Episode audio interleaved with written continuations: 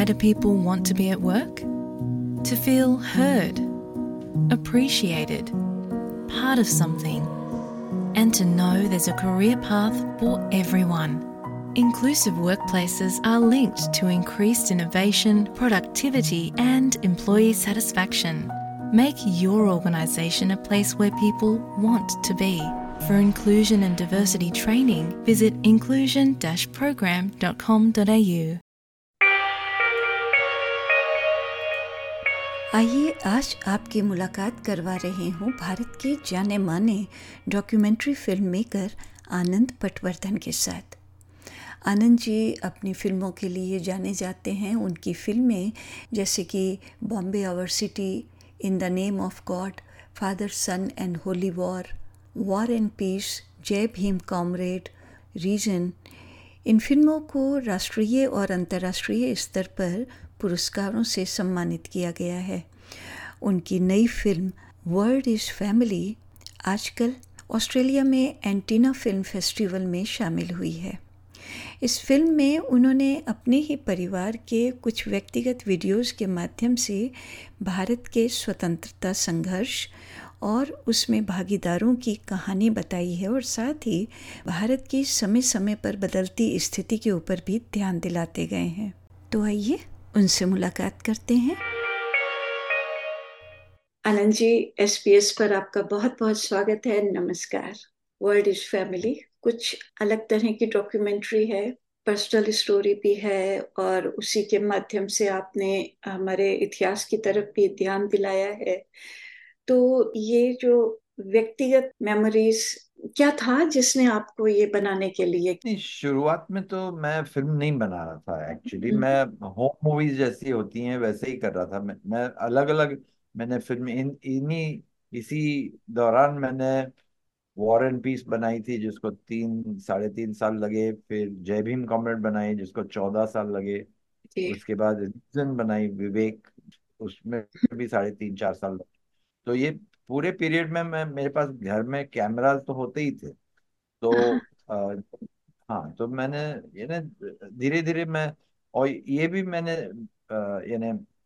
मुझे पता था कि मेरे माता पिता की उम्र बढ़ती जा रही है तो मैं उन्हें खोना नहीं चाहता था। तो मैंने घर में अपने जैसे बर्थडेज होते हैं, एनिवर्सरी होती है, तो कोई भी मौका मिले तो हम लोग घर में तो कैमरा से शूटिंग करते थे। तो ये एक तरह से हमारे लिए, अपने लिए रिकॉर्ड बना था और फैमिली के लिए, परिवार के लिए।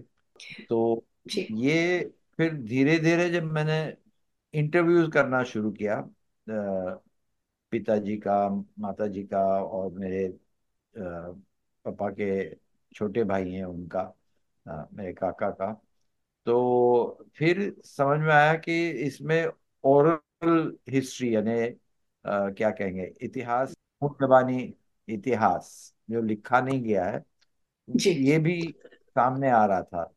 और जब मेरे पेरेंट्स गुजरने के बाद कई सालों बाद मैंने इस फुटेज को देखा, खासतौर पर कोविड के टाइम जब हम घर पे ही थे और बाहर नहीं जा सकते थे। तो ये होम मूवीज को हम देखते, याद आती थी उनकी, तो हम होम मूवीज देखने लगे और फिर हम एडिटिंग करना शुरू किया। और जैसे जैसे एडिटिंग करना शुरू किया तो मुझे समझ में ये बात आई कि आज जो हमारे देश में चल रहा है वो इतना अलग का पॉलिटिक्स है और जिस कारण हमारे जो लोगों ने ब्रिटिशों के खिलाफ लड़ाई लड़ी थी और क्या देश जो वो बनाना चाहते थे, आजादी, किस तरह की आजादी चाहते थे, और जो परंपरा मेरे परिवार की थी या उस जमाने में जो लोग लड़ते थे उनके साथ, उनकी परंपरा बिल्कुल ही अलग थी। जो क्योंकि वो हिंदू मुसलमान का झगड़ा नहीं चाहते थे, वो पार्टीशन भी नहीं चाहते थे, वो तो चाहते थे कि हमारा देश अंग्रेजों के खिलाफ, हम अंग्रेजों को निकालेंगे तो हम एक समाजवादी देश बनाएंगे, हम एक देश ऐसा बनाएंगे जिसमें हिंदू मुस्लिम के बीच में झगड़ा नहीं होगा, किसी भी यानी कौम के बीच में झगड़ा नहीं होगा, मगर हम गरीबों के गरीब सबसे गरीब जो है उनके लिए हम लड़ रहे हैं। तो ये उनका दृष्टिकोण था। इसलिए मैं सोचा कि ये फिल्म सिर्फ मेरे लिए नहीं बन रही है, मगर ये देश के लोग देखेंगे तो शायद उन्हें भी समझ में आएगा, क्योंकि कई ऐसे नाम हैं जिनके बारे में कभी हमने पढ़ा ही नहीं, उनका जो योगदान था उनको हमने जाना ही नहीं। और आपकी जो फिल्म है निश्चित तौर से उसकी तरफ ध्यान दिलाती है। हाँ, और आपकी इस लड़ने वाले कितने लोग गुमनाम रह गए, कितने लोगों को याद नहीं कर सकते हैं क्योंकि इनके नाम हमें पता भी नहीं है। जी बिल्कुल, फिल्म का नाम ही है वसुदेव कुटुम्बकम। जी, पूरी दुनिया एक है, पूरी दुनिया एक परिवार है। इस भावना के साथ गांधी जी लड़े थे। गांधी जी का भी यही तो कहना था कि हमारा कोई दुश्मन नहीं है, हम सबसे मोहब्बत करते हैं। तो ये इस भावना को हम आगे ले जाना चाहते हैं। इस फिल्म में जो कहा गया है मुझे लगता है कि पूरी दुनिया के लिए लागू होता है। ये हमारे देश के उस जमाने में जो लड़ते थे वो इंसानियत के लिए लड़ाई थी, वो सिर्फ अंग्रेजों के खिलाफ लड़ाई नहीं थी। जी, और पेरेंट्स और जो घर का जो रिलेशनशिप होता है उसको संजो कर रखना भी कितना आवश्यक है, जो आपकी हमेशा एक धरोहर है। और उसी धरोहर के संबंध में आपसे जानना चाहती हूँ कि वो जो आपकी व्यक्तिगत धरोहर थी उसको सारी दुनिया के साथ बांटने में आपको क्या कोई अंतर्द्वंद का सामना करना पड़ा? क्या आपके लिए ये आसान था? नहीं, आसान नहीं था, मगर मुझे ऐसी कोई दुविधा भी नहीं थी, क्योंकि मुझे जो मेरे परिवार में जो प्यार मुझे मिला उसी से तो मैं बना हूं और उस प्यार को मैं दुनिया को देना चाहता हूं, क्योंकि वो उन्होंने जो मुझे दिया इसी से तो मैं आगे बढ़ पाया और इसी से हमारी सोचने की शक्ति वगैरह बढ़ी और अब बोलने की शक्ति बढ़ रही है। तो मैं समझता हूँ कि ये जरूरी है कि जो हमें प्यार मिलता है वो हम दूसरों में भी बांटे। इस फिल्म में ये ऐसे कुछ डिटेल्स भी हैं, कभी आपस में झगड़ा भी होता है वो भी कैमरा के सामने है। तो ऐसा नहीं है कि पूरी एक यानी ये जो प्यार है उसके अलग अलग दृश्य हैं। जी जी जी, वही है जो बांध के रखता है और वही हमारी पर्सनल धरोहर होती है। और आजकल टेक्निकली तो बहुत ही एडवांस हो गई हैं चीजें, तो डॉक्यूमेंट्री में टेक्निकल एस्पेक्ट कितना महत्वपूर्ण है?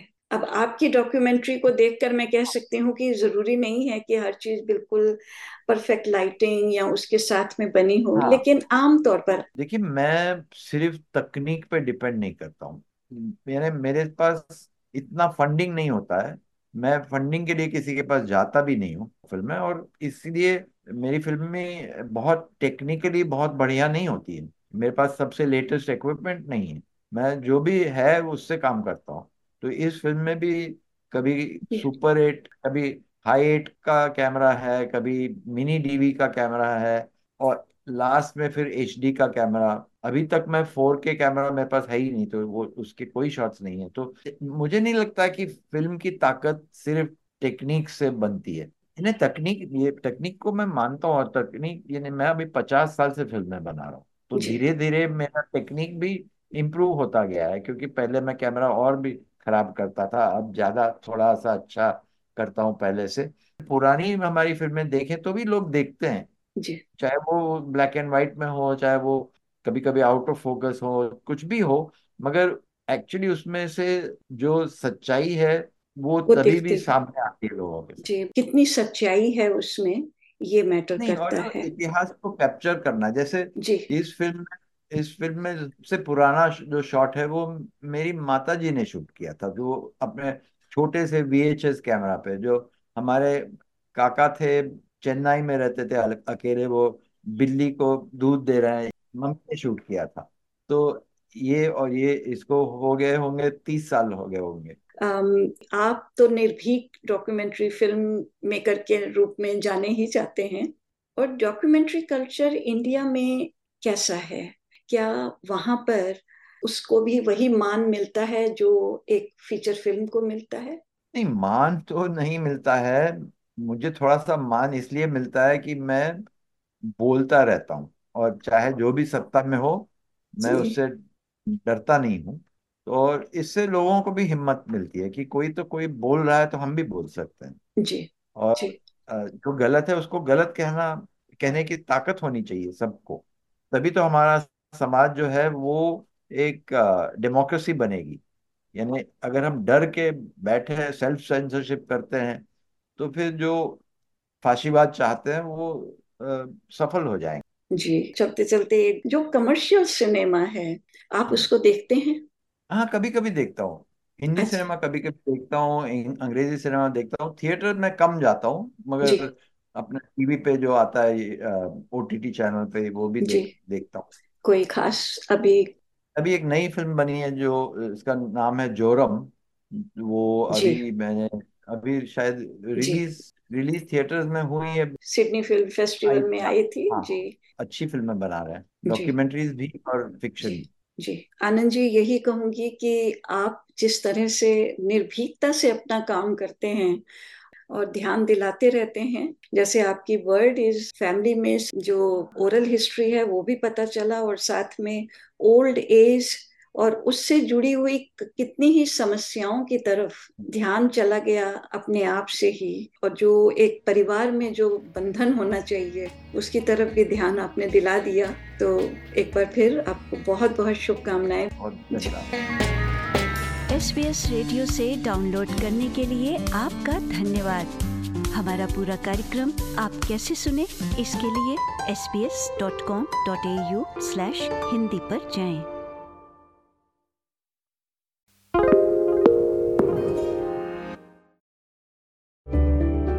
Need a few minutes to reset? Great Minds is a podcast from SBS that guides you through different meditation styles from around the world. Listen wherever you get your podcasts.